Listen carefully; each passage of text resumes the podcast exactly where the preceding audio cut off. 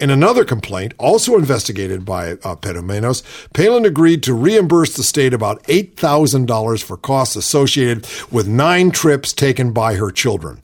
Guess you're going to have to pay for those family values after all. I guess so. Mama And the family values meals, too. Absolutely. and who says Sarah doesn't read? She recently encouraged her supporters to read an article comparing the BP escrow fund to Nazism. The article says that, like Adolf Hitler, President Barack Obama is stripping away the freedom of the citizens without mass protest. I'm glad to know that she knows who Adolf Hitler is. That's a that's that's a plus probably for her. Probably Yeah. thinks he's a designer. When Adolf Hitler, this is from the article, was building up the Nazi movement in the 1920s, leading up to his taking power in the 30s, he deliberately sought to activate people who did not normally pay much attention to politics. It goes on to compare the American public under Obama to the useful idiots who followed Lenin's creation of the Soviet Union. Does that make Sarah Wait, wait, wait, wait a minute. We just jumped from the Nazis to the communists. I know. Well, is- she's she's all well. This article that she she you know, yeah. she's the Oprah of the extreme right. You know, Yeah. You've got to read this article. It's about the, the great designer Adolf Hitler and about uh, useful idiots. Well, if she's the opposite of Lenin, does that make her a useless idiot? I'm not sure. And finally, the good news: it appears that Sarah can't fool all the people all the time. Greg Sargent in the Washington Post, I like him a lot, reveals how toxic she's become among the broader electorate. See, we read about her all the time and all these people that pay huge amounts of money to see her be cute. In fact, buried in the internals of the new NBC Wall Street Journal poll is an amusing number. A majority see Palin's endorsement as a clear negative. Asked how they feel if a candidate were endorsed by Sarah Palin, here's the response enthusiastic, 8%. Comfortable, 17%. Have some reservations about this. 15% very uncomfortable, 37%. So a majority, 52% are negative on her. And, and, and astonishing, he thinks 37% are uncomfortable with the idea of a Palin endorsement. So, and there are, and they, in this poll, there are only two other attributes a candidate might have that were seen as worse than a Palin endorsement. Supporting Bush's economic policies and supporting the elimination of various federal agencies and or social security. You have to go you have to be that stupid, right, to be even more toxic than Sarah Palin. I have Jane Swanson, spokesperson for San Luis Obispo's Mothers for Peace on the line. How are you, Jane? I'm great, thank you. Well, we're going to talk about the attempted or attempting relicensing of the Diablo Canyon reactor down there in your part of the country. Tell us about what's going on. Yeah, uh, very briefly, Diablo Canyon has two nuclear reactors and all of the high level waste that it's uh, produced since 1984 sitting uh, on the coast of California, where there are 13 verified earthquake faults, one of them major and active. Yeah. And and PG&E is is has asked the Nuclear Regulatory Commission for permission to operate that plant until the year 2045. Really, that PG&E, I want the people to know is Pacific Gas and Electric. They're the big utility conglomerate down there in your part of your part of the world. So go ahead. Yeah. Yeah, correct.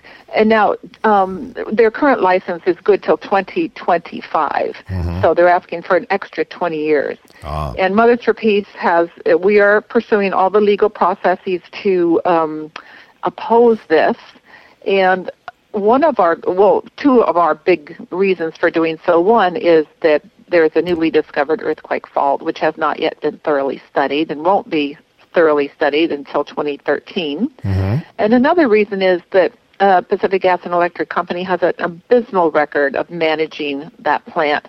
They're out of compliance with Nuclear Regulatory Commission requirements kind of on a regular basis. And just last week, they um, had to issue an alert, uh, which is a, a second stage of seriousness of an incident because they were things were not under control.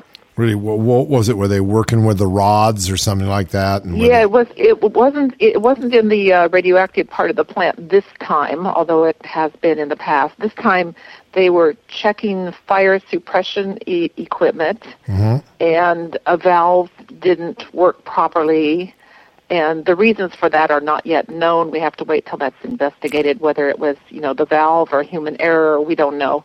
But it released uh, carbon dioxide into a room, which was uh, a potential threat to the health and safety of the people who work at Diablo. So it wasn't a really huge event in a certain sense. It's a chain of events that the uh, nuclear regulatory uh, inspectors they identify what they call an adverse trend mm-hmm. in problem solving and identification.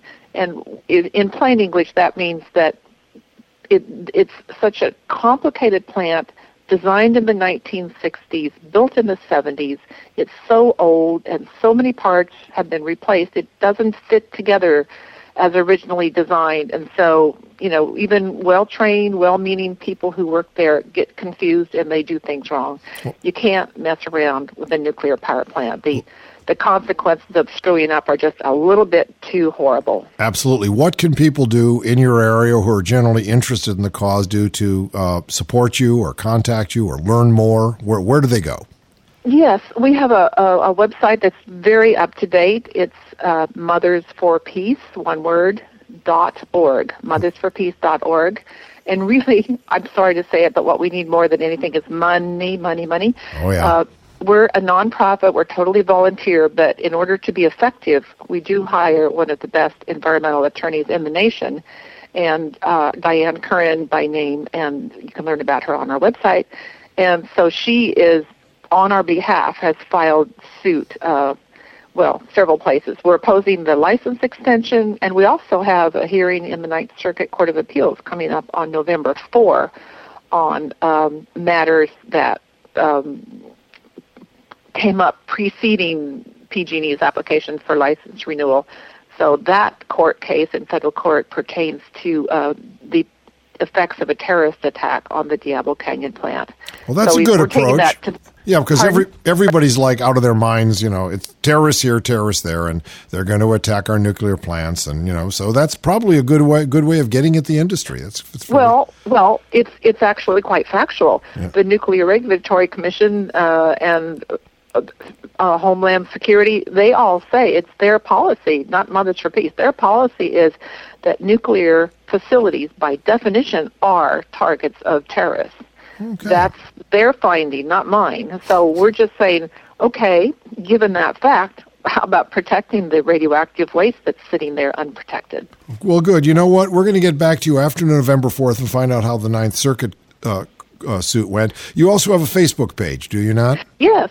Yes, uh, yes. If you if you search for um, Mothers for Peace, that's our Facebook page. Easy to find. Good. And you you can find you can get a link to it also on um, on the website that I mentioned. Well, thank you, Jane, and good luck with your struggle against PG&E, and we'll be in touch again. Okay. We've been doing it for 37 years, and we'll just keep on trucking. you do it. Okay. bye bye. Thank you. The further adventures of Cardinal Teflon. Talking here, of course, of Cardinal Roger Mahony, who soon will be retiring as the Red Hat from Los Angeles. In fact, they've already got a tomb for him with his name on it in the crypt. And I think it would be a good idea if he crept in there as soon as possible because things are getting hot. 20 year old college student, according to USA Today, was working as a youth minister with the Archdiocese of Los Angeles when he revealed a long buried secret to church authorities. He'd been molested by a priest for several years. Bringing, uh, it began when the cleric was first a youth minister and then a seminarian. The young man met with church officials who promised the priest they, that this man who had been abusing him would never work around children again. Sounds good, huh? Sixteen years later, the man, now a father of two, typed the Reverend Jeffrey Newell's name into a computer and was stunned by the results.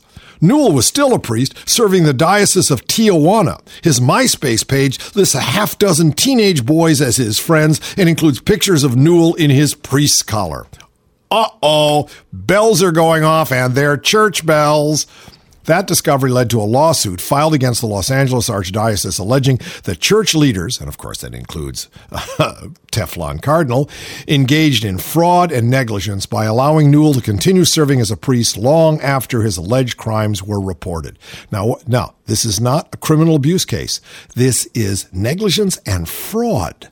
The lawsuit is the second to be filed in California in recent months that uses fraud and not molestation or sexual battery as the basis for litigation over alleged sex abuse. And more are expected. Dozens are already working their way through the legal system in several other states, including 20 fraud cases in Minnesota in the past year. Suing for fraud could be another avenue for California clergy sex abuse victims who failed to take advantage of a one year grace period that allowed them to sue after the deadline for a lawsuit had expired. So I guess that's the church's idea of grace a one year grace period so you can sue them for abusing you.